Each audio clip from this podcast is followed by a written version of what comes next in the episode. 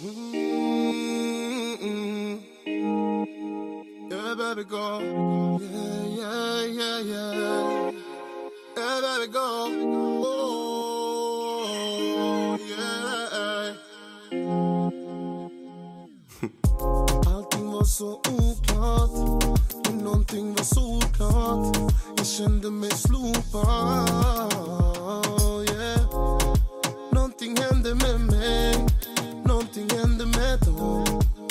förändrade sig. Allting gick ur kontroll. Allting hände på samma gång. Undrar vart allting kom ifrån. Samma färg med någon annan form. Vännen gick, sen bara vännen kom. Tror vi var fler men nu är jag ensam. Fick problem, löste allting ensam. Anledningen till allt som sker, ja. Men skallen sa till mig nåt, ja. Allting kommer bli bra. Ondskan kommer svida. Men den får aldrig vinna, får aldrig vinna, får aldrig vinna. Upp med hakan i skyn och känn att du mår fint. Det här är något jag vill. För någonting sa till mig, någonting sa till mig. Livet funkar så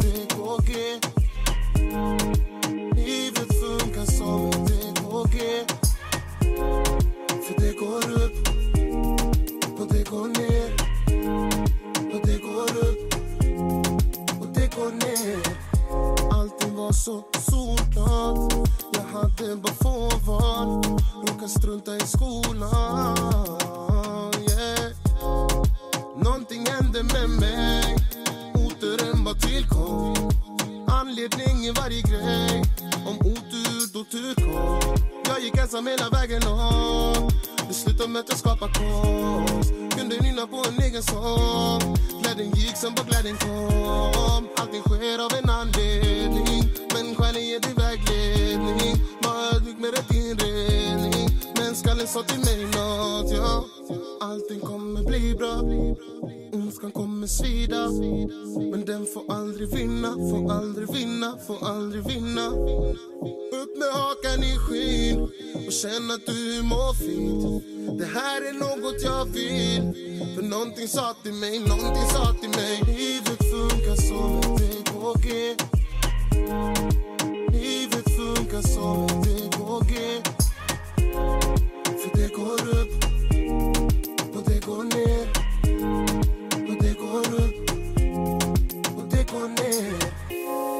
Det kan gå snett, det kan gå ner.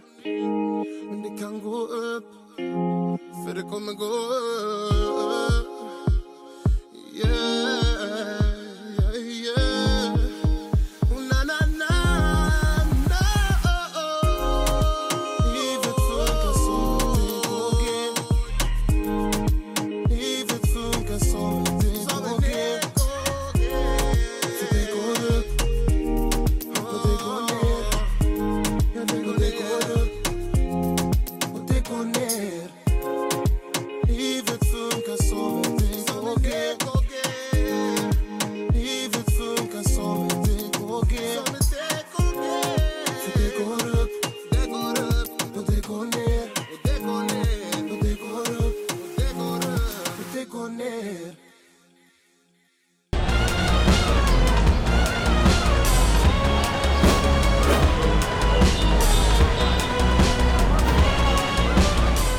Välkomna till ännu ett avsnitt av Backa framåt, jag heter Sean Atzi, det är jag som har programmet och eh, som vanligt all kärlek och respekt till er som har gjort det här programmet och gjort den här kanalen till vad den är.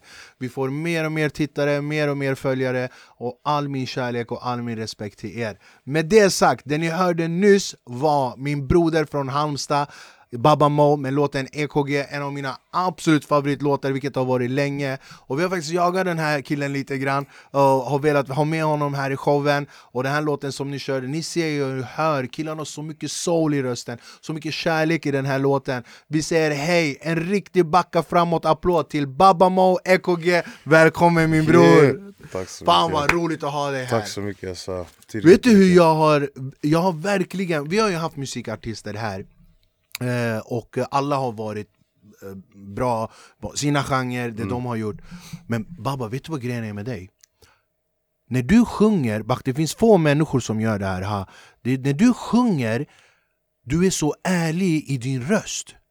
Och det är det jag verkligen uppskattar och tycker om när du sjunger. Typ den här EKG'n, när du bara 'någonting händer med mig' Ja. Det händer någonting med mig när du, när du kör den där.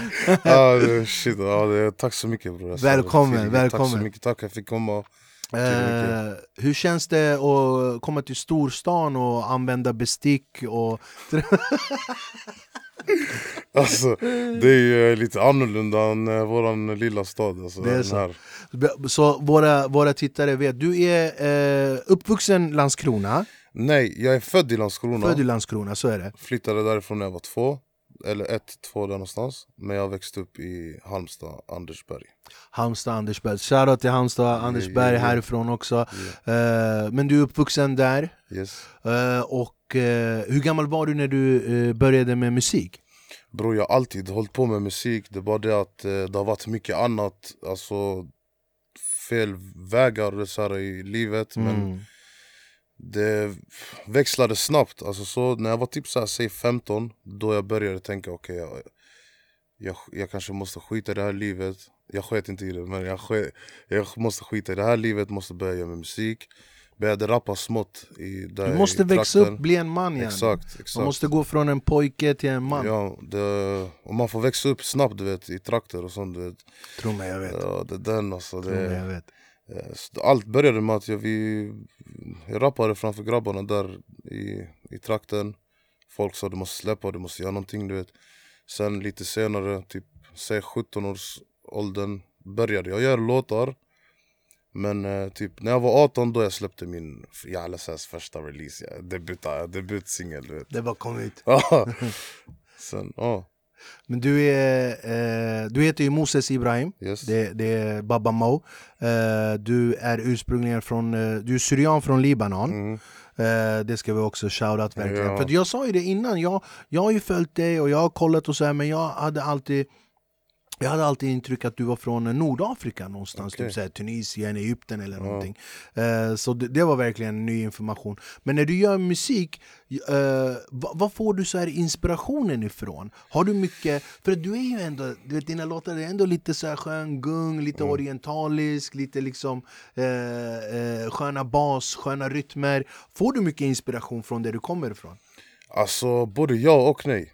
Eh, men såklart, det ligger ju i alltså, märgen. Så, Mm. yani, alltså, så, men alltså, jag vet inte, det är bara typ så här.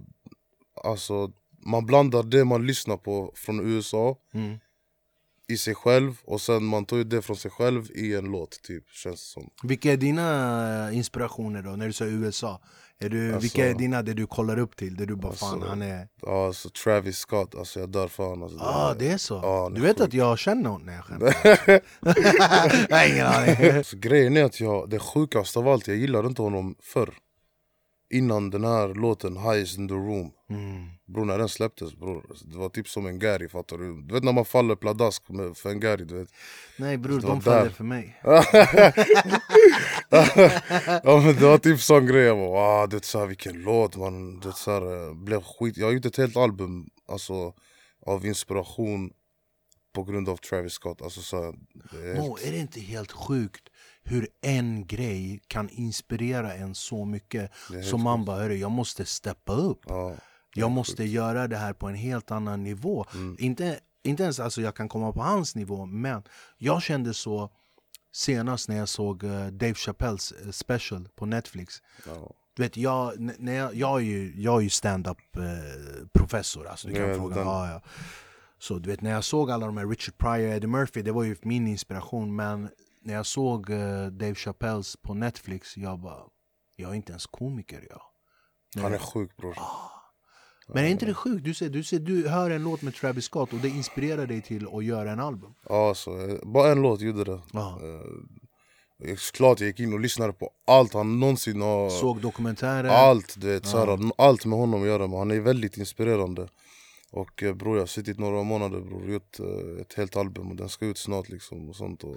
Det ser vi fram, fram emot. Han är, nej men Travis Scott, jag, jag har sett dokumentären när han står inför åtta personer och bara, Men han kör exakt samma grej Ja. som han, han, han står inför hundratusen personer. Mhm. Det är så här, för honom spelar det ingen roll. Han är, men vissa, vissa, är, det, vissa är konstnärer alltså. Mm. Det går inte att ta ifrån dem det. Det är just det med just honom, alltså Det finns rappare, det finns artister och sen finns det konstnärer Mm.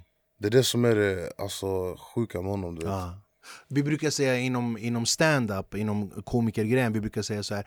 Eh, en komiker är en som säger roliga saker. Mm. Men en riktigt bra komiker, det är en som gör saker rolig. Ja exakt, exakt. Förstår du Ja, skillnaden? exakt. Ja, vem som helst kan säga liksom, en rolig grej, men om jag bara gör det här roligt Det är verkligen så här grejen med att vara komiker. Eh, Och ba, du ska släppa album. Vi, Yes. eh, Du ska släppa album, det kommer snart. Och eh, jag vet att du har samarbetat med, med väldigt många. Alltifrån eh, Ali Amali från Medina, Sally Boy Yes. eh, Aloan har du gjort också. Eh, hur, Det här är en fråga som jag brukar ställa mina musiker. Hur känns det när man samarbetar med andra artister? Hur känns det och det här delandet? Är det fullt naturligt med musik eller känner man så här lite konkurrens? Bror det är en del av, eh, det är en del av den här just alltså, musikbranschen Mm. Vissa vill man inte alltså, ha att göra med, men vissa väljer man att ha att göra med för du vet, det är jättehärliga människor Som du säger, Ali One, eh, Ali, Ali Brush, Sami, du vet, eh, Stress du vet, Ja. Alla de här du vet Det är skitsköna människor att jobba med, du vet. de är så jävla kreativa eh, Musikanter du vet, och du vet Bara att vara med dem i samma studio ger, ger också du vet, alltså, inspiration du. Definitivt det, Och det gör ju också att man måste steppa upp Du Mhm. kan inte bara chilla när du bara Fan vad kreativ han är, vad duktig han är Mm. Jag kan bara sitta här och relaxa Ja, man kör sitt A-game alltså rakt av. Det, Har ditt du någon bästa. dröm, eh, dröm eh, samarbetspartner förutom Travis Scott? Om, om vi säger i Sverige, har du I någon här Sverige? bara, ah, han ska jag vilja jobba med? Alltså bror, jag fan alltså.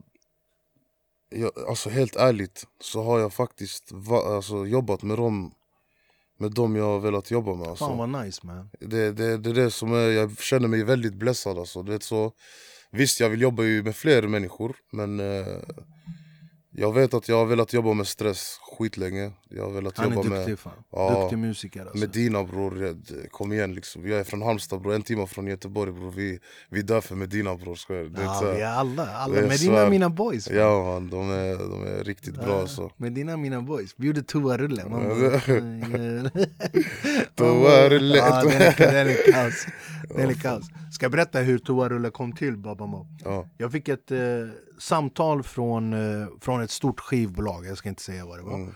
För jag hade en skämt om just toarullar, toarullar i, i en av mina stand-up och så Ja. ringer de här mig från stort jävla skivbolag Och bara hej är det Sean Attic? Jag bara det är jag." eh, De bara vi vill göra en låt med dig som heter Toarulle ja. Och jag blev så smått irriterad, så jag bara fan ska jag göra en låt som heter Toa... Folk ska tänka på mig när de torkar arslet liksom. Jag bara fuck off, jag gör ingen, gör ingen låt som heter Toarulle. De bara du har en garanterad, eh, garanterad eh, pengar på en halv miljon på bara på att göra låten. 500 000. Jag bara bror, eh, toarulle, toaborste, tandborste, vad vill du? Säg vad du, vad du vill, jag gör vad som helst. En halv miljon direkt i fickan, jag hade klick, jag bara gjorde det. Dyr. Ja, hur tycker du att... Eh, du har ändå hållit på med musik lite grann och svensk, synnerhet svensk hiphop har ju varit så här liksom bara bam, senaste ett par åren. Liksom. Ja. Hur, vad tycker du som musiker, största skillnad när du började med hiphop, svensk hiphop och nu, hur det ser ut idag? Vad tycker du är största skillnaden? Bror alltså, det digitala. Mm. Alltså det, jag behöver inte bo i Stockholm längre. Alltså du vet såhär, för fem, fem, sex år sedan. Du var tvungen att bo här i, alltså, i Stockholm. För att kunna träffa folk och hitta och datan, du vet såhär. Men eh, nu, allt är digitalt bror. Man kan göra låtar från, hemifrån mig. Alltså du kan bygga en studio här, vi har, vi har en låt hemif- hem, alltså verkligen från distans liksom. Så det är typ det som har gjort att eh, det har blivit eh, alltså, skillnad. Sen bror, vet, alla, alla kan köpa eller fixa en studio bror. Mm. Förr man kunde inte bror. Nej, Kosta. Det kostade, jag vet inte. Antingen så var vi fattigare bror. Eller så, jag, jag vet inte vad, vad, vad det var bror Jag, jag, jag tror också att självklart alltså att det är mycket enklare idag att göra en digital studio och spela in och det kostar inte lika mycket.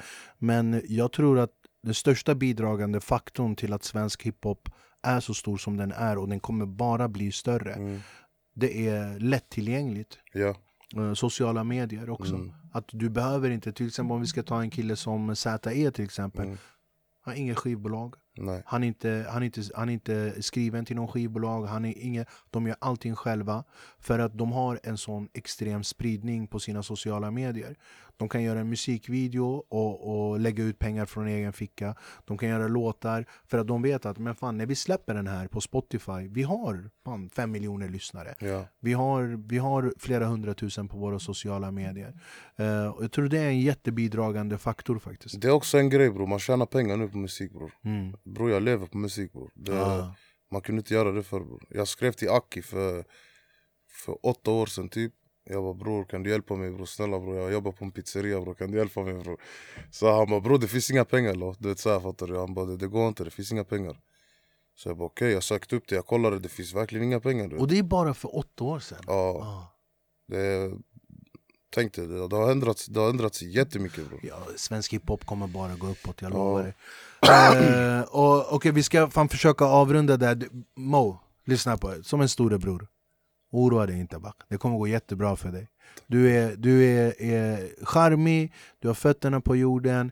Bara, om jag ska ge dig som en storebror råd, var din konst trogen. mm. Det, det är det enda. För att 110. glöm, alltså, du är en konstnär.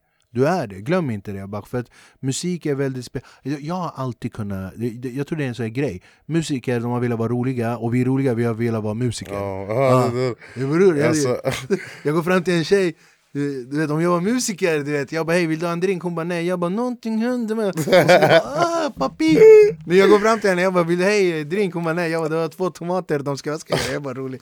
Uh, Nej, du, du har en jättetalang och vi är jätteglada över att du är här. Och uh, vi kommer ju självklart lägga ut uh, information Instagram, hur du kan lyssna på låten som han körde nyss. Och vi kommer definitivt när du släpper ut albumen, vi kommer lägga ut information. Babamo, min fina bror tack så mycket Nej, det är jag som ska tacka Walla. Tack, tack. Tack så jättemycket och nu går vi över till gäst nummer två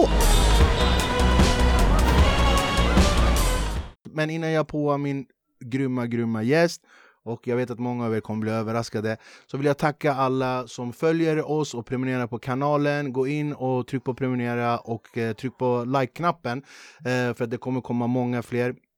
Vi är inne på tredje säsongen och som sagt, vi har haft grymma gäster. Vi kommer att ha grymma gäster. Och dagens gäst, mina damer och herrar, den här tjejen har jag följt i många år. Hon har gjort grejer som faktiskt ingen annan kvinna har klarat av. Och hon är en så kallad OG inom svensk boxning, inom TV. Den här tjejen gör allt. Och vi ska gräva in lite djupare, men all min respekt, all min kärlek, ge en stor applåd till Michaela Laurén in the house! Vilken presentation! Ja, eh? gud, tack. Ja. Fina ord, jag blir helt rörd. Jag har skrivit allting här, bara fuskat fram. Välkommen! Tack Fan vad kul mycket. att du är här! Det är faktiskt du- jättekul att vara här. Mikaela, jag lovar dig. Jag, jag sa till min manager så här, för att vi... Eh, det, det är en sån process när man ska välja eh, gäster. Eh, det ska passa in i forumen och det ska så här, en får vara därifrån och en får vara skådis, en ska vara musik och bla bla bla. Eh, Jag ska visa dig sen efter. Första namnet jag hade var Mikaela Laurén. Nej. Första namnet, jag bara henne ska jag ha. För att vi, vi har ju lite gemensamma vänner du och jag och Ja. vi har ju liksom suttit och käkat lunch och sådär. Eh, och eh, jag sa det lite tidigare också, du, ja, du har en sån aura, eh, man blir så här lugn av dig. Gud vad skönt Ja, att höra. ma- ma- Jag tror att annars många kan bli väldigt stressade av mig för att jag har lite ADHD och alltid tusen järn i elden. Att de kommer och så bara nu ska jag hit och nu har jag varit här och nu ska jag dit. Men, men jag ehm, tror, jag tror det är på, hos dig själv. ja, jag tror du kanske. själv säger åh shit jag har så mycket, jag måste göra det, jag måste... Men nu när man så här, sitter med dig så här, Mm. man blir så här lugn, man bara ah, men fan det är chill mode och, och, och liksom du, du har en sån här, så här omedelbar så här respektingivande personlighet. Vilket, Ja. vilket jag är så här, Ja, det hoppas jag. Jag är från Flemingsberg, det där funkar inte på mig. Fan, du ska vara jättevälkommen. Ehm, jag, jag är som sagt uh, följt dig och jag har kollat och sådär. Jag tycker vi, vi börjar lite från början. Du är ju från uh, Enskede. Precis. Eh. Och inte bara Enskede utan Enskededalen. Man vill gärna säga Enskede för att det är liksom Det är lite, Enskede. exakt, det är lite finare. Jag är från Flemingsberg. Men eh, nu faktiskt när jag blivit lite äldre och lite mer trygg i mig själv så är jag faktiskt ändå mer stolt över att komma från just Enskededalen Ja. och ändå visa att liksom, Fan, det dalen, går var, lyckas. dalen var knas den tiden. Ja, gud ja. Jag, menar, jag flyttade dit till första gården. Jag flyttade dit 1979. Enskededalen var inte ens färdigbyggt. Så att jag brukar alltid säga att det är jag som är dalen. Du gjorde dalen innan det var dalen. Exakt. Men eh, det blev det så väldigt knas där ett tag. Ehm, Nej, alltså, ja, det är fortfarande Ja, det, jag knas. skulle precis säga det. Det är fortfarande inte liksom Det- ett fint, lugnt område. Men ehm, Det är fortfarande knas där borta. Det, Ja. Vet du vad som hände mig häromdagen? Jag var i Flemingsberg, jag är från Flemingsberg. Jag var i Flemingsberg och, och så var det några ungdomar.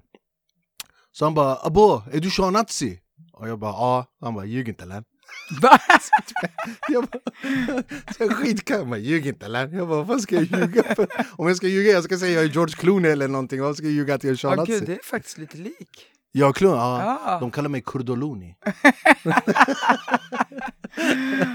Ja, men fan man är inte, man är inte 20 längre liksom fan Jag fyller 42 Nej, i år gud. Det är så lite, man har faktiskt lite ångest. Eh, jag har du det? liksom inte haft ångest förut över min ålder. Men det är någonting Nej, som alltså, har Mikaela, börjat du ser ut som att du är smyga sig 22 på. fan Nej men gud vad gullig du är. Jo, du gör verkligen det. Jag är 17 egentligen. Ja, ja men det är alltså, man tror ju någonstans att man fortfarande är 18. Mm. Och sen så inser man att fan jag är ju inte det. Nej. När man så märker typ så här, man har haft mycket örhängen och så här, typ huden börjar hänga i öronen till och med. Man bara, vad är det som händer alltså? Vet du, jag märkte att jag börjar bli gammal. Uh, för någon vecka sedan, så jag bor ju här på Söder, så för någon vecka sedan så gick jag, promenerade jag och så vid skrapan så var det några tjejer, två tjejer som gick förbi och jag vet inte, de skulle ha någon så här fredagsmys, de hade så här godispåse och en pizza liksom.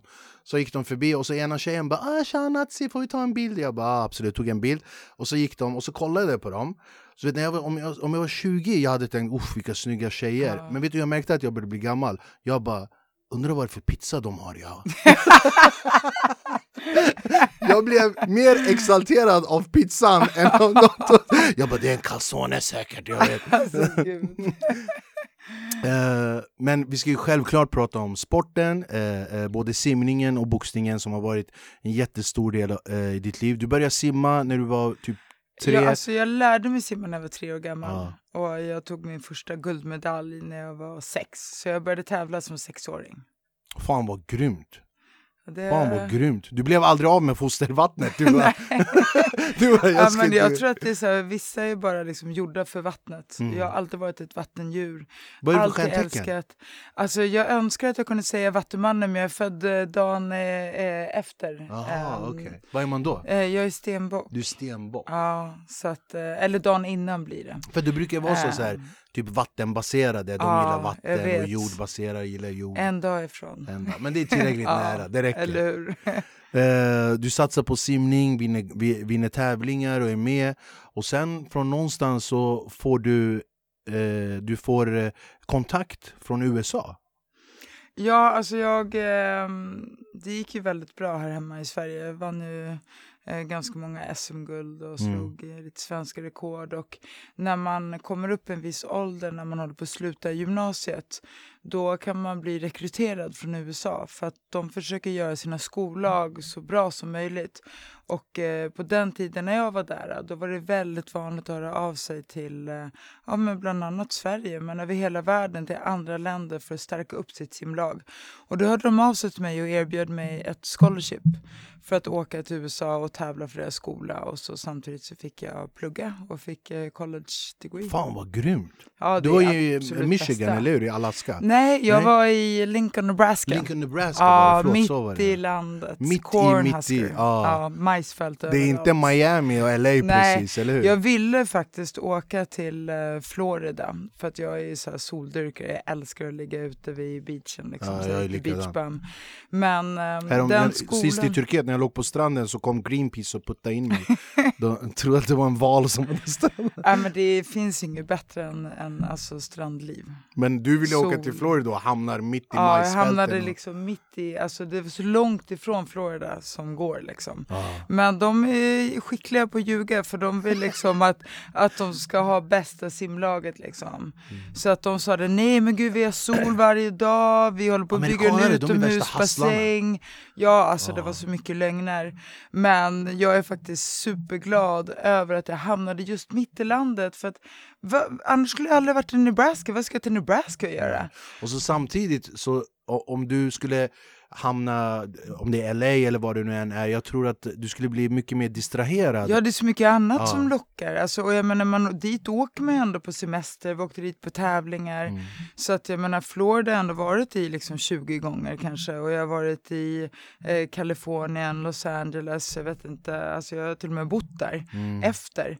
Så att Hur jag gammal var du när du hamnade i Nebraska? Jag var 18. 18. Mm. Så på min tid, det var sista året man kunde gå tvåårig eh, gymnasieutbildning. Okej. Och eh, det räckte för att sen kunna komma in på college i USA. Men fan vilken grej, kommer från dalen och bara dra till Nebraska och bara ska simma här nu liksom. Ja, men det var eh, alltså det var ett äventyr, ett väldigt stort äventyr. Men det måste jag säga, det var det bästa jag gjort i mitt liv. Ja. Alltså så roligt som jag haft att få leva det här college-livet och samtidigt få en utbildning och sen utvecklas i simningen. Liksom. Lära mig språket, träffa alla fantastiska människor. Jag tror att kanske fem till tio personer har jag fortfarande otroligt nära kontakt med från college-tiden. Efter Och de college, är, ja, oh. och de är som mina bästa vänner. Så att nej, jag är så tacksam för den tiden. Fan vad coolt.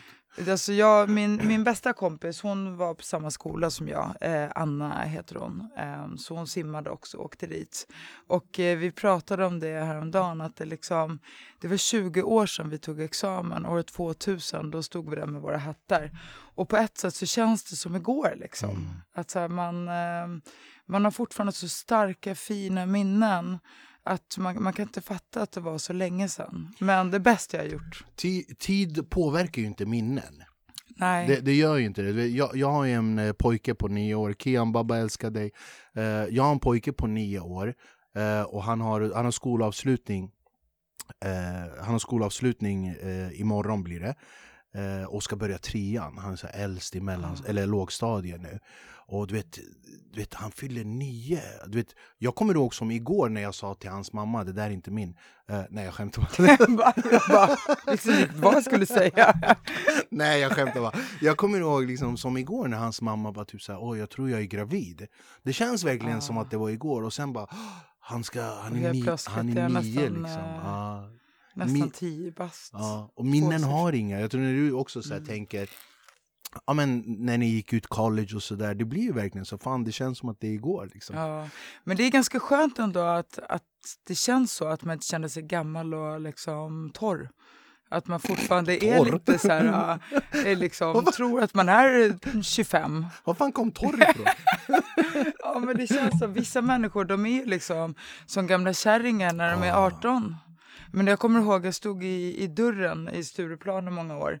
Och så var man ju tvungen att kolla lägg på alla liksom. Och så kommer jag ihåg så här, när jag tittade ibland på läggen och så bara shit den här människan är 76 som jag, den ser ut som så här 62. Min farfar Så liksom. här, världens torraste människa. Så att det är så här, åldern betyder egentligen Nej, Nej, det, ingenting. Det där är bara en gamla klichén, så, ja, det är bara en siffra. Jag tror verkligen stämmer. Och jag tror, men å andra sidan, Mikael, det finns ju inget som är så patetiskt som en äldre människa försöker vara ung. Och det, Ja, det ska det vara måste mer. ju, liksom. men det måste ju vara naturligt. Ja. Liksom. Det får inte bli överdrivet. Ibland kan jag liksom nästan skämmas över mig själv. Alltså att jag säger gud jag måste så här, skärpa till mig. Vet du vad min son har börjat göra nu? Som, alltså det, bara, åh, det bara skär i mitt hjärta. Du vet, när jag hämtade honom från skolan. Du vet, förut sprang han, pappa, krampuss. Nu häromdagen, jag skulle hålla hans hand. Han bara. Och så gick han. Nej. Vet, du, jag, satt, jag blev så genuint ledsen. Jag satt i bilen så jag bara... Mm. Ja, det gäller att ta tillvara på de där åren. Men han var så här, nej pappa mina kompisar är här, liksom gör inte. Men jag vet att du, du har en, var det en systerdotter eller systerson eller? Jag har sju syskonbarn. Oj. Så att, vad menar du? Nej, jag, jag, jag, jag har sett en jättefin bild på, jag tror det är syster, eh, systerdotter eller syster. För du har en syster som jobbade här på som jobbade här på eh, Söder, eller hur? Ja, jag har två systrar Två som systrar. jobbar. Fast i och för sig, det är bara en av dem som har barn. Så det måste vara Jessica du Ja, menar då. jag tror det är Jessica. Hon har två, eh, eh, hon har melattbarn. Är det det du menar eller? Fan, det kanske är det. Det kanske det är så Black Life Matter, man vågar inte säga någonting. Nej. Det är mulatter. Ja, får man säga det? Man får inte säga någonting nu för tiden. Man vågar ju inte, snart kommer man inte öppna käften. Allt är så PK Ja. liksom. Men eh, jag orkar inte bry mig. Men jag ju- vet var jag står och... Du har aldrig varit så mycket PK. Nej, Nej. men fan alltså. Jag är den jag är och Ja. jag, liksom, jag tycker inte man ska liksom, hålla på och komplicera till saker så Det jag gillar med mycket. dig är att du, du, är, du är väldigt OPK, du säger vad du vill hur du vill men det jag verkligen respekterar med dig är att du står för det du säger. Ja, Du ändrar- För det mesta. Men du, säger, du ändrar inte, du bara fan jag har sagt det där och, och, och jag står för Ja. det där. Men om vi ska bara gå tillbaka till det här med, med simningen. Du, du kom ju sen, du var i Nebraska, eh, pluggade där, eh, simtävlingar etc, etc. Kom tillbaka till Sverige Mm. och eh, jag vet att eh, eh, OS 04 var Ja. ju var ju din, liksom, jag vill vara med där. Ja, eller eh, 96 Ser du vad var första, ja, alltså. ja, eh, ganska påläst. Det var inte 04 som var det största utan Nej, men jag vill inte göra dig så gammal.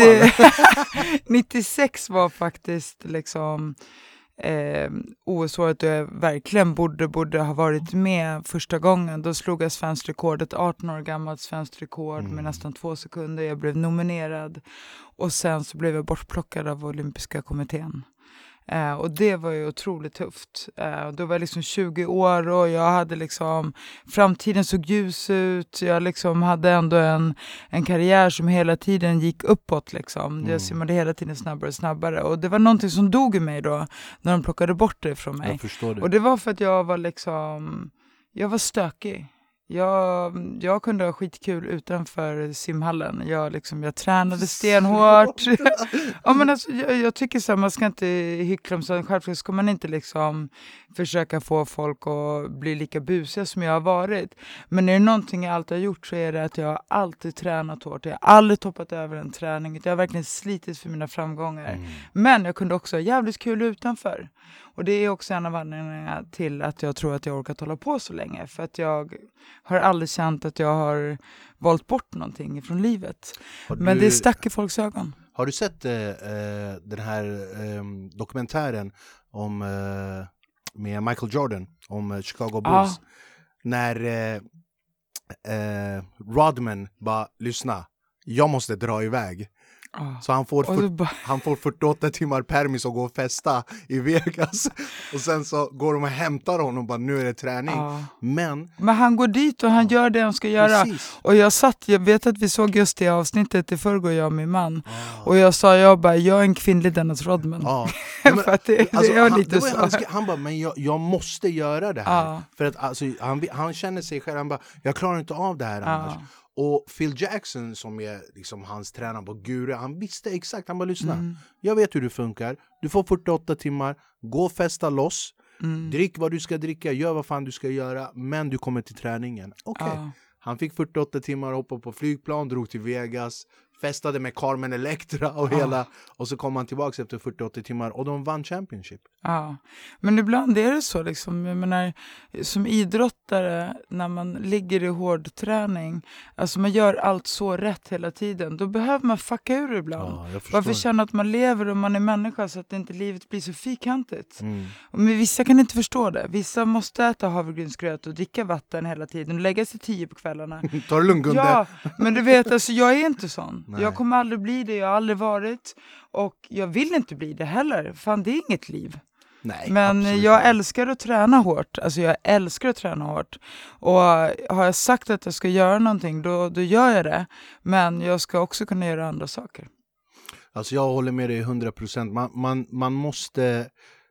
för, för att kunna må bra så måste man kunna bryta normerna som man har i sitt liv, som man har liksom lagt upp. För att annars är man fast. Absolut. Jag kan, jag kan känna det liksom lite det grann. blir med- inget roligt då, Nej, eller? det är inget roligt. Det Absolut inte. Varför- Varje dag samma grej, samma grej, samma grej. Det, Ah. det funkar inte. Jag, jag har en liten trick som jag gör faktiskt, jag ska avslöja. Jag, jag brukar göra så här små ändringar i min vardag bara för att uppleva eller göra något nytt. Ja men typ, ja, men typ så här, fan ska jag säga? Ja, men typ så här, igår istället för att ta bilen eh, istället för att ta bilen hit och sen så jag tog en sån här Voi, så elsparkcykel. vad- gud, det har inte jag prövat. Fett Men jag hatar de där människorna som åker runt på dem för de är i vägen, de skiter i bilisterna. Åh. Fast det är ju så, jag menar åker du en, en Voi då hatar du bilisterna. Det är ju så att... Cyklister du, är värst. Ja, men, ja. Alltså, jag kan skrika åt cyklister. Jag vill typ bara öppna bildörren i ryggen på dem när jag kör förbi dem ibland. För de tror att de äger liksom vägbanan. Vet- Och utanför där jag bor, då har de byggt en, en stor vägbana. Så istället för att det är tvåriktat för bilbanan nu så är det enkelriktat bara. Nej. Men cyklisterna liksom, de använder inte ens den här stora fina cykelbanan de har gjort utan de cyklar ändå på vägbanan. Man bara, alltså du har förstört vår bilväg och du kan inte ens använda cykelbanan du har fått. Jag tycker bilister har blivit så här nutidens rökare, så alla är emot Ja. dem. Man bara, vad ska jag göra? Och så nu, vi har en sån här minister som inte ens har körkort som tycker att man ska höja skatten på diesel och det ska vara dyrare att åka bil. Nej, att ha bil, speciellt i stan, det är, Ja, off, nej, det, ja, det pratade vi om tidigare. Ja, nej, nej, det, är, det- det är katastrof. det är fan Så jag det. borde börja cykla lite mer, men jag åker faktiskt motorcykel. Ja, jag vet. Du, Eh. du, är lite, du har lite så fart, eller hur? Det är lite Ja din men, grej. ja, men jag, mm, ja, jag gillar Du när gör det händer något. Du, vi, du sa ju också, apropå fart, du ska ju göra ett nytt tv-program Precis. eh, som handlar om att du ska lära dig köra racingbilar. Ja, det heter Racing Club eh, och eh, vi ska lära oss att köra. På fredag ska vi tävla i go-kart. Eh, vi har varit på Gelleråsen och Fan, vad kört. roligt. Alltså det ska bli så kul Fan, att vara med i det här programmet. Det är åtta olika deltävlingar och det är åtta olika saker vi ska göra. Så det är att köra fort och det är att köra nattnavigering och vi ska köra rallycross och vi Ah, ska fan, köra... Alltså, roligt. det är massor av olika saker. Vi ska åka till Gotland och köra. Så att, vad roligt. och det, det känns som att jag har lite så talang för det här också. För jag gillar fart, jag är liksom inte rädd. Ja, jag, jag, alltså, man får inte vara rädd när man Nej, kör. nej, inte fart. Nej. Ja, och vi kommer ju självklart lägga ut eh, eh, länkar till när programmet kommer ut och, och, och ni får jättegärna självklart kolla. Jag ska fan göra det. Jag är också lite så fartmänniska. Jag gillar det. Men du, du har ju, när, när vi kollar tillbaka så här på, på sport som du har hållit på, det har ju varit fart. Alltså, Ja, simning är väl kanske inte så mycket fart eh, så. Alltså, det beror Jo, på men hur snabbt du simmar. Men, det, det, är klart det, det är klart det är simning är men det är fart. inte liksom direkt eh, alltså, action på det sättet. Det är inte som liksom... Eh, Ja men du kanske inte tycker det, jag tycker det bara är action. Jag tycker simning är, det är bara bara action. Men sen att du, om vi ska gå från simning till boxning, att Mm. du eh, lägger till den typen av disciplin, den typen av fart, den typen av tänkande, den typen av mål från den ena sporten till den andra. mm. Det är imponerande Mikaela. Och sen att det du har åstadkommit med din boxningskarriär också. Det är, alltså, Ja, jag bara hatten av. Ja. Hatten av. Jag, jag, jag såg dig, eh, förutom när du kysste den här tjejen i Norge, det var ju... Ja, Cecilia Bräckhus. ja, Det blev Oj. viralt kan man säga. Det är liksom, du vet gamla simmarkompisar från USA som bor i Brasilien, Kanada, du vet, det var på tv överallt. men det var bara impulsivt, Va? eller hur? Ja men alltså, eh, man måste skapa lite rubriker i damboxning. Det är inte en jävel som bryr sig annars. Nej, för du var ju Alltså- den också, fan, första och jag vet inte om enda, men i alla fall det enda jag har sett, som kom upp med män med bara överkropp. Ja men alltså, där tycker jag också så här, eh, varför ska det bara vara kvinnor som går runt liksom och visar, vi- visar kroppen Ja. och är så här sexistiskt liksom. Rond tjejerna, tre. tjejerna vill också lite ögongodis. Ja. Eh, och då Jag tänkte jag, då, jag vet hur det känns. Eh, Nej, men men det- Berätta lite grann hur du började med boxning, för jag är faktiskt jättenyfiken på hur du kunde gå över från simning till boxning. Ja, alltså... Mm, det var ju inte planerat. Utan när jag slutade med simningen var jag van att träna två gånger om dagen. Och först var det så skönt att liksom inte ha den där pressen på sig. Men efter några månader utan träning då blev det liksom att det så här, äh, jag måste röra på mig. Att kroppen mår inte bra av det. Kroppen mår ju bra av att vara aktiv liksom, och röra på sig. Så jag tänkte, men nu när jag äntligen liksom kan pröva andra saker som inte stör simträningen, då kan jag pröva vad som helst. Mm. Och kampsport är någonting som alltid fascinerat mig. Man tittar på så här gamla Rocky-filmer och ja, Van Damme-filmer och tyckte att det ser så himla häftigt ut. Jackie de kan Chan röra sina... Och... Ja, alltså supercoolt. Jag liksom eh, fått mig att vilja bli duktig på det. Och sen har man hört att det är fantastiskt hård, tuff träning. Och jag gillar ju att träna hårt som jag sagt tidigare, jag är träningsdjur. Mm. Så att jag tänkte, men jag går och prövar det och bara blev helt förälskad i sporten. Fastnade direkt? Alltså direkt. Ah. Och det var inte bara liksom sporten utan det var den här gemenskapen. Att det spelar liksom ingen roll vart du kommer ifrån, om du var tjej eller kille, om du satsade eller om du bara var där för skojs skull. När vi var där, alla svettades tillsammans, liksom, skrattade tillsammans, grät mm. tillsammans. Det var blod, svett, tårar men alla betydde något och alla räknades på något vis. Det var en otrolig gemenskap. Alla var välkomna. För jag, jag har faktiskt hört det, speciellt när det gäller boxning, inte annan kampsport, men när det gäller boxning att visst, det är en individuell sport, men det krävs en familj för att bli bra. Ja, alltså du kan inte, det är en individuell sport men du är liksom inte ensam utan du måste ha ett bra team runt omkring dig. Mm. Alltså det är jätteviktigt att ha bra tränare och för mig har det varit otroligt viktigt att ha min familj som har stöttat mig och mina vänner. Utan, utan dem alltså, så hade jag aldrig lyckats. Jag tror att det är många i Sverige som avundas mig för att mina vänner och min familj har åkt med mig överallt. Alltså jag har sånt supportgäng bakom mig. Alltså du vet, även om jag tävlar i andra länder, de åker dit, de är där, de är med mig. När jag har gjort egna galor. Jag har haft sån huvudvärk. Jag åker hem till min bästa kompis, jag vet inte hur många gånger jag har gråtit i, liksom, i hennes vardagsrum. Mm. Bara, vad ska jag göra? Nu säger den där promotorn nej, eller nu krånglar det där och nu är den sjuk och nu har den tackat nej där och den där sponsorn har dragit sig ur. Alltså jag har haft så mycket problem. Alltså så jag, många motgångar. Jag har ju sett eh, den här eh, dokumentären som är med dig, när du skulle ha din eh, gala här på eh, ja, Ringvägen här, du skulle ha galan ja. där. Och du, du vet, jag, blev, jag blev så stressad av att se dig i den här, du bara satt i bilen och bara ringde, du bara ah, nej de har dragit sig, ah, men jag vet inte om de kommer, fan om jag var i USA jag hade varit miljonär, jävla idioter. Oh. Och sen det var bara så mycket, men du fixade ju det. Ja, alltså du måste vara lite projektledare för att liksom orka mm. syssla med det där och liksom driva igenom det. Eller ha så liksom starkt inre driv som jag hade. För mig var det så himla viktigt någonstans att bevisa att jag kan. Liksom. Jag ska visa de jävlarna att jag, liksom, jag ska fixa det här. För speciellt när jag började med boxning var det ingen som trodde på mig.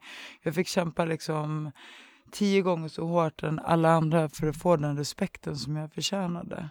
Och då var det otroligt viktigt för mig att liksom visa att jag, jag skulle kunna göra galor, jag skulle kunna vinna matcher. Liksom.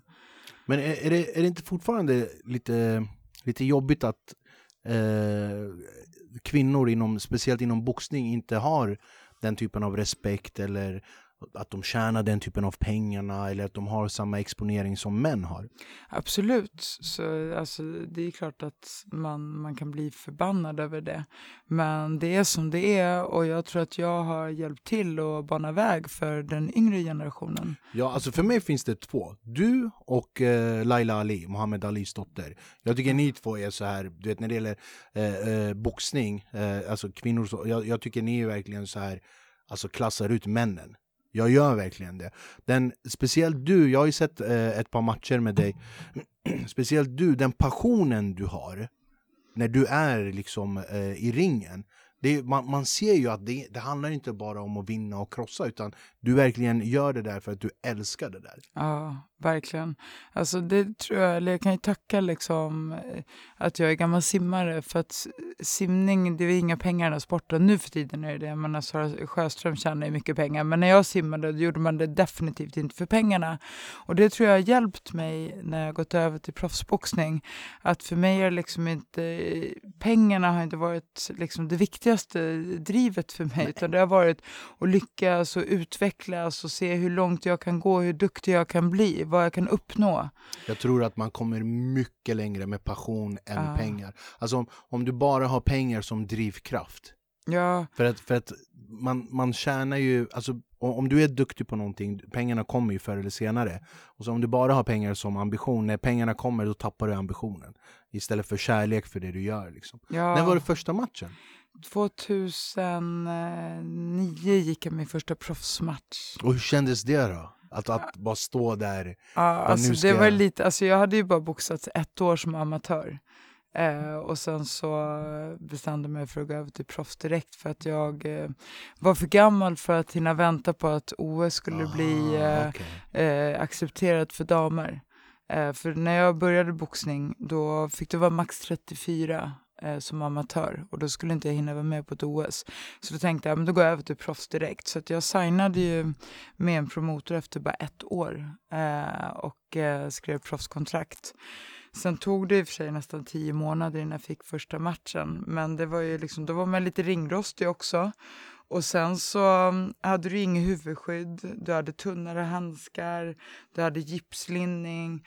Och så var jag i Tyskland då första matchen och bara liksom kliva in i ringen med liksom alla människor som satt runt omkring. Det var, alltså gud jag var så nervös. Jag var så nervös. Och det var inte så här, alltså jag kunde inte riktigt fightas då, jag fightades bara med hjärtat. Mm. Det var liksom nästan att jag slog mig fram i ringen som en simmade liksom istället för att boxas. Ja. Eh, så att efter första ronden var helt slut alltså. Bara den här liksom, nervositeten och att du vill så mycket. Du, du får inte in syre ut i Nej. musklerna liksom. Och då hade jag tre ronder kvar. Men jag lyckades ju vinna första matchen. Eh, men Vann med efter poäng det, va? då vann jag med poäng. Eh, och jag borde ju ha slagit ut henne liksom. Men det var för mycket nerver. Det var liksom för nytt för mig. Eh, men de, här, kom- de här jävla strålkastarna gör någonting med, Ah. med själen, alltså man blir nervös. Ja gud alltså nu har man ju lärt sig det, men nu har jag gått 38 proffsmatcher. Så att jag ändå hunnit med en jävla massa. Jag, Du har vunnit 36 av dem, eller nej? 30, Eh, nej, 33 30 utav eh, 38. Eh, men då kan jag säga, ja men då, de jag förlorat har varit i andra viktklasser. Okej, låt mig Eh. fråga så här då. Du, du, har, du, du har förlorat 5-6 matcher. Gör det fortfarande ont? Ja, Det jag hatar att förlora. Ja, man vill ju helst inte prata om förlusterna, bara hur, hur många vinster man Men har. visst, det är många fortfarande ja, ont, gud. Alltså det är som en tagg i hjärtat. Liksom. Ja, det, Det är så här, fan, ja, jag, jag, älskar det. Det är så jävla skönt. Det är sånt, det, jag älskar det tankesättet. Bara. Det spelar ingen roll hur långt det går. Åh, fan, det gör Ja. fortfarande ont. Ja men då det är så, man kan liksom inte få det ogjort heller. Nej, Man kan liksom, eh, man kan inte göra om det. nej. Därför bara, ska man aldrig slarva. det är bara att ta det. Det är bara brösta det och Ja ta men det. är så här, alltså, efter första förlusten är alltid värst. Sen, sen lär man sig lite hur man ska bearbeta och man får liksom tänka att det finns en anledning till att jag förlorar. Vad är anledningen och vad kan jag göra för att det inte ska hända igen? Mm. Så att det gäller att lära sig, man kan alltid plocka ut någonting positivt ur det negativa. Alltid. Sen vill man ju självklart eh, gärna slippa det. Eh, bara vinna, liksom. att det bara går bra hela tiden. Men Alltså, det är, Vet du, livet det- är inte så. Nej, men du vet, om, om varje dag är en solig dag, vad är en solig dag? Ja, precis. Kan inte vara julafton Nej, varje ja, dag. det går ju inte, eller hur? Nej. Jag är muslim, aldrig firar jul. Men jag, jag har ingen aning om julafton jul Jag har ingen aning om julafton. Men jag tänker så här också, du måste ju, alltså du, du är ju också lite så här entreprenör. Jag, liksom, du, vi pratade lite grann, du ska ju starta eh, klädkollektion. Du är personlig tränare, du eh, släpper ut videos, alltså, all, du jobbar som dörrvakt för guds skull liksom, på Stureplan. Du, men när det gäller simning och boxning och det du har åstadkommit, du måste ju få jättemycket eh, positiv feedback, speciellt av unga tjejer kan jag tänka mig. Mm. Som liksom, ja, men, om de börjar med, inte bara kampsport, men livet överhuvudtaget. Bara, bara liksom det lilla, det lilla eh, jag har ju hållit på 17 år med, med stand-up och varit liksom offentlig eller vad man ska kalla. Jag får ju väldigt mycket så här, fan Sean, eh, jag gjorde det här idag, tack, du har hjälpt mig med det här, min familj, vi alla sitter och kollar. Och det, det bara värmer så otroligt Ja, mycket. Det Eh, gör ju allt värt det. det gör det, eller Alltså hur? du vet, det var bara idag. Eh, jag var på väg och skulle göra det här eh, träningseventgrejen. Eh, så jag gillar att lyssna på musik ganska högt. Och så varmt så hade fönstren upp, öppna. Eh, och så var det lite kö inne i stan vid Stureplan. Och då är det liksom två tonårspojkar, eller de kanske var så här typ 12 år. Så bara hej, Mikaela, du är min idol! och du vet, man, det blir så varmt i Eller hur? hjärtat Man blir det. när så här unga killar eller unga tjejer ibland kommer fram och liksom ja, men beundrar en och ser upp till en. Men är inte det skönt med den Alltså- mentor, alltså inte mentor men den här bara, ja men fan jag har ändå gjort någonting bra liksom. Jo, gud, det känns fantastiskt kul. Men vad brukar du ge för råd om det är någon ung tjej som kommer och bara ja men du är min idol eller det här är mitt liv och eh, eller bara så här, men jag vill också börja med boxning till exempel. Ja, men alltså, mm, ja, börja med boxning, ja, men det jag säger, jag säger alltid liksom till uh, ungdomar allmänt, börja med sport, med idrott. Mm. Det spelar egentligen ingen roll liksom, vilken idrott det är, men att hålla på med en sport är så viktigt. Mm. Dels för att du liksom behöver träna och röra på dig för det mentala. Och sen alltså fysiskt också. Kroppen behöver röra på sig. Och sen gemenskapen och sen att lära sig att, att kriga för saker och ting. Men disciplinen också Alltså, kan jag tänka ja, mig, eller hur? Men Det- det, det är disciplin, det är kamratskap. Du måste lära dig kunna ta eh, liksom inte bara motgångar utan också lära dig hantera framgångar.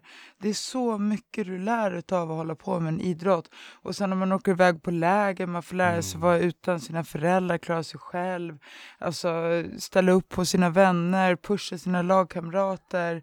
Alltså det är så mycket. Så att alla föräldrar som inte låter sina barn hålla på med sport skäms.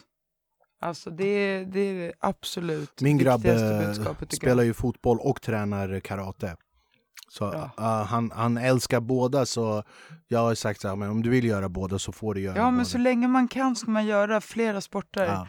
För att när man är yngre då utvecklar man ju motoriken. Och ju fler sporter man håller på med desto enklare kommer det vara att lära sig nya saker sen. Mm. Och man behöver inte liksom grenspecificera sig så ung heller som nio år. Liksom. Det, det, det jag verkligen älskar med, med sport, det, det är alltså allt du har sagt självklart, men det är lite den här, den här disciplindelen som jag tycker om, att man själv som ung kan bara, och, typ min son som han är bara nio, men du vet, typ, han har match på lördag, då han bara nej babba jag måste sova tidigt, jag har match imorgon. Ja, Så-. Och du vet, han tänker till själv, bara, okej, Ja. jag har, omedvetet så han bara, men jag har ett ansvar, jag måste vara där imorgon, jag måste vara pigg, jag måste springa, jag måste Ja. göra bra ifrån mig. Och det är någonting som är så viktigt som ledare också att förmedla till eh, sina aktiva. Att, att de har ett ansvar gentemot sina lagkamrater. mm. Och jag menar, det behöver inte bara vara att du håller på med lagsport och liksom har en förpliktelse gentemot dina lagkamrater, men håller på med en individuell sport. All tid som din tränare har lagt ner på dig. Och kanske andra människor runt omkring dig också, föräldrar. Ungdomar är dig så varm om hjärtat, eller hur Mikaela? Du, när du pratar om det, du blir så här... "Ah, Ja, nej men gud det är jätteviktigt. Alltså jag har faktiskt börjat jobba, du vet när corona kommer nu. Helt plötsligt så, du vet föreläsningar blev Ah. inställda.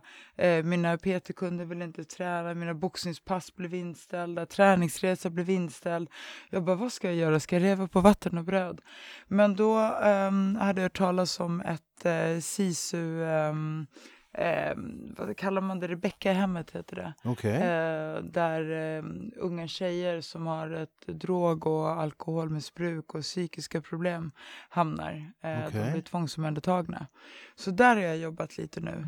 Det var Eh, fint! Och det är liksom...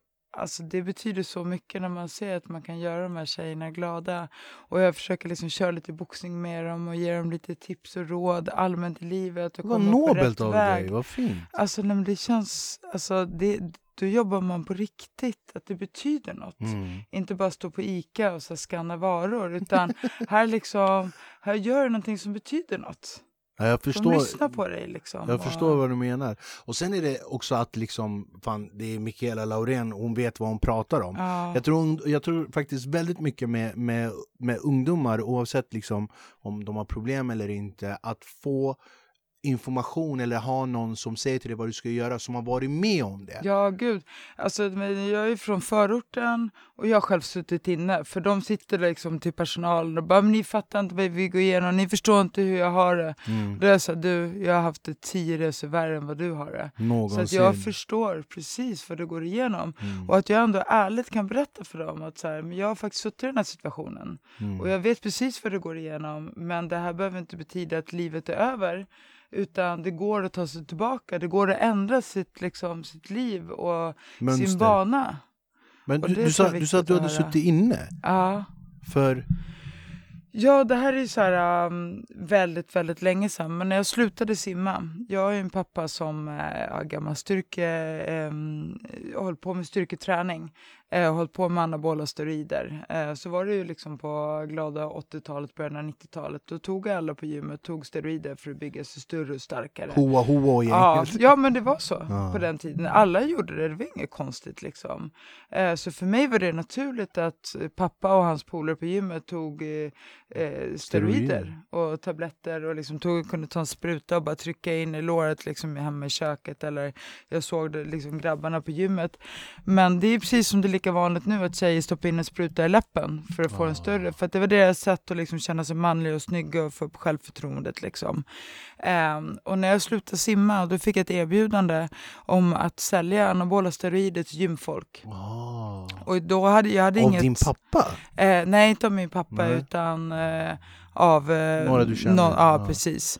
Och då kände jag så här, men vadå liksom, om inte jag gör det så gör någon annan. Då det är snabba pengar, du vet, jag är från, från the hoods. Jag eh, hade slutat med simningen precis, jag hade inget jobb, jag visste inte vad jag skulle göra. Jag tänkte, men jag gör det här liksom ett tag tills jag kommer på vad jag ska göra Du med var en livet. svacka i livet. liksom. Ja, och jag, eh, jag åkte fast. Du sålde och Eh, åkte fast. Ja, och eh, hamnade på häktet i 70 dagar med restriktioner. Liksom inlåst själv i ett jävla rum liksom. Mm. Så jag hann ju tänka ganska mycket, vad är det liksom, vad höll jag på med liksom för att tjäna snabba pengar, enkla pengar? Alltså... mm, Vi pratar inte om miljoner. Liksom. Nej, gud, absolut. Det var ju för att bara förklara mig liksom. Ehm, och sen fick jag ju ett fängelsestraff då, så jag fick 14 månader.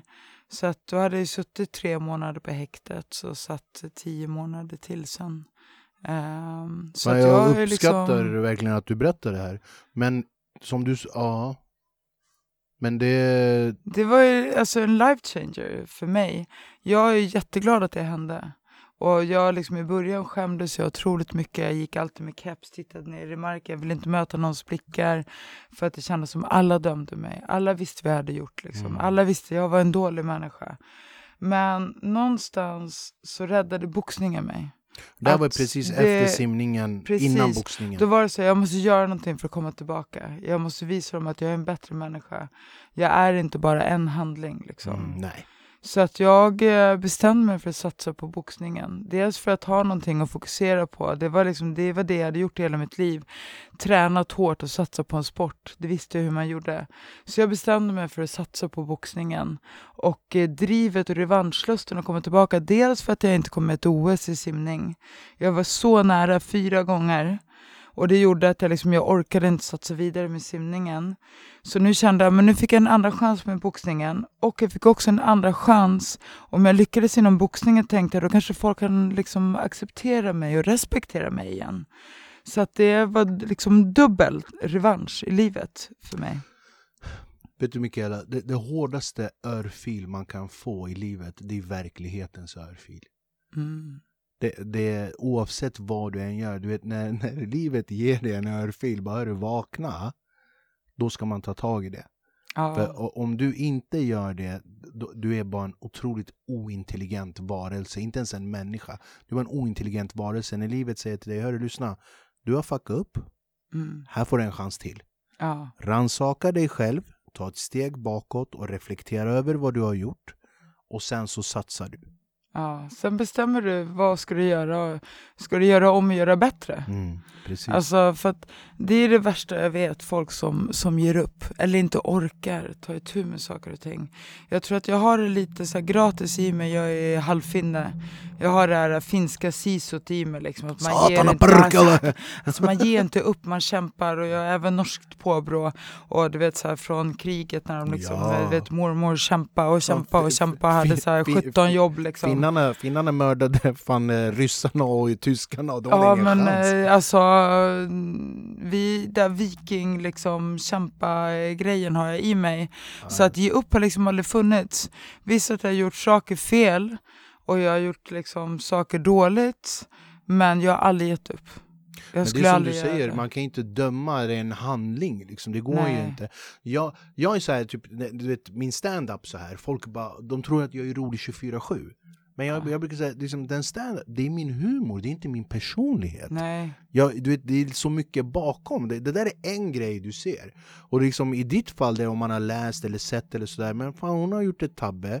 Det är hur många år sedan som helst. Kolla vad hon har åstadkommit och aldrig upprepat det. Ja. Det har aldrig hänt någonting, varken innan eller efter. Svacka, dålig beslut, behövde para, vad det nu än är. Vi alla gör det. Alla gör ett misstag. ja, g- absolut. Fråga Paolo Ja. Roberto. Ja. Eh, vi hade... vi ska inte gå in i det Ja. där. vi ska inte gå in i det där. Alla gör, alla gör, alla gör misstag. Men sen... Men kom- alla förtjänar en andra chans. Definitivt. Det är, Alltså- liksom, det, det är någonting som jag verkligen tycker är viktigt. Och man, ska liksom, man ska inte döma människor för hårt. Och det är någonting jag har lärt mig. att så här, Döm inte människor för en handling eller ett misstag de gjort. Lär känna dem först. Sen liksom. vet man inte vad, vad som ligger bakom Nej. heller. Du vet inte historien. Varför? Tvungen? Va, Ja. vad, vad som Nej, men det är händer. som, som anledningen till att jag gjorde mitt. Liksom, det ligger ganska mycket mer bakom det hela. Och det tänker jag spara till en bok. Liksom. Definitivt. Eh, så att, eh, Jag kommer vara första ja. som läser den boken, jag lovar dig. Eh, men sen, som sagt, du kommer tillbaks. Och hur många världstitlar har du haft eh, sammanlagt inom boxning? Alltså jag har vunnit sex olika VM-titlar. Men typ tio olika VM-matcher. Tio gånger. Alltså, maskin! Ja, men det har varit, alltså, för mig har det varit ehm, en utmaning, eller det har varit ett sånt driv liksom, att, att lyckas. Eh, och jag tror att eh, om du håller på med en annan sport, då har du det där liksom lite gratis att träna hårt. Du vet vad som krävs. Faller naturligt. Ja, så att och tydligen så hade jag väl också lite talang för boxning. Jag vet inte, man måste vara lite orädd. Och har du gjort stora missar i livet och liksom varit på botten, då kan du bli ganska orädd. Så Ja. att jag tror att det ändå har hjälpt mig lite liksom. Om man hamnar i botten, Ja. enda väg det är uppåt. Ja, du, du, kan inte sjunka längre, vad, vad Nej, ska du göra? Exakt. Det är bara att gå upp. Uh, ja, Mikael, vet du, jag, jag, vi, vi är inne i säsong nummer tre nu med Backa framåt. Vi har gjort sådär 30 program. Alltså, det, det här var en av mina favoritintervjuer. Du är, jag tycker du är så inspirerande. Jag tycker vad du har gjort och, och vad du gör är verkligen någonting som jag som kan lägga till i livet och bara tänka liksom så här. men fan kolla hur hon tänker. Jag blir jätteinspirerad av dig. Ja, men gud vad kul att höra. Ja, jag menar det. Ja, men för det är någonting jag verkligen vill också, så här, när du frågar mig vad vill jag säga till unga. Mm. Eh, alltså det jag försöker förmedla alltid är att ge inte upp. Nej. Kämpa vidare. Rom var inte byggt på en dag. Alltså, man måste kämpa vidare. De här ungdomarna kommer inte att förstå när du bara Rom var inte De bara, men fan byggde Rom? Eh, Nej, allting tar tid. nej men allt tar tid, man missar, alltså klarar man inte saker första gången, Mm. kanske inte andra, kanske inte tredje, kanske inte fjärde. Mm. Men till slut kommer du lyckas, till slut kommer du klara det, men du får inte ge upp. Du vet att Coca-Cola sålde 25 flaskor på första året. Du ser. Fattar du? Coca-Cola sålde 25 flaskor Coca-Cola Ja. första året, men det, nu är de Ja. Coca-Cola. Ja men det tar, det tar tid att lyckas, Ja. det tar tid att bli bra på någonting. Allt som är bra tar tid. Ja. Allt som är Man bra. måste ha tålamod. Tålamod i och för sig kan vara min värsta fiende. Men, Ja. Du är eh, inte den som har tålamod va? Nej. Jag har inte det, men det är därför jag liksom Jag tränar kanske dubbelt så hårt som alla andra för att jag har bråttom framåt. Jag förstår. har inte tid att vänta. Backa framåt. Jag, ja, exakt. jag har inte tid att liksom vänta på att eh, saker och ting eh, Mm. ska, ska nå dit jag vill. Fan tack, men vi, vi kommer, Ja. vi ja, avslutar vi skulle kunna sitta här och prata. Du vet att det har gått finns 50 jättemy- minuter va? Ja, men det finns jättemycket Ja. mer jag skulle vilja prata om. Och, men så, du vet du vad? ja. Du är välkommen när som helst. Jag tycker vi gör om det här när tv-serien kommer ut på SVT. Du, du vet, mitt hem, ditt hem. Du är välkommen när du vill. Tack och vi är på Backa framåt, kommer alltid stötta dig. Och jag tycker de här fina orden som du sa till ungdomar där ute, ge inte upp. Kämpa för det ni tycker är värt att kämpa för, förr eller senare så kommer det gå bra. Allt är möjligt. Allt är möjligt. Vi tackar Mikaela Laurent så mycket kärlek och respekt till dig. Och vi kommer självklart lägga ut Mikaelas Instagram och när tv-serien kommer ut så gå in och kolla och följ henne. Kärlek och respekt, Kian Baba älskar dig. Vi syns nästa vecka. Jalla bye!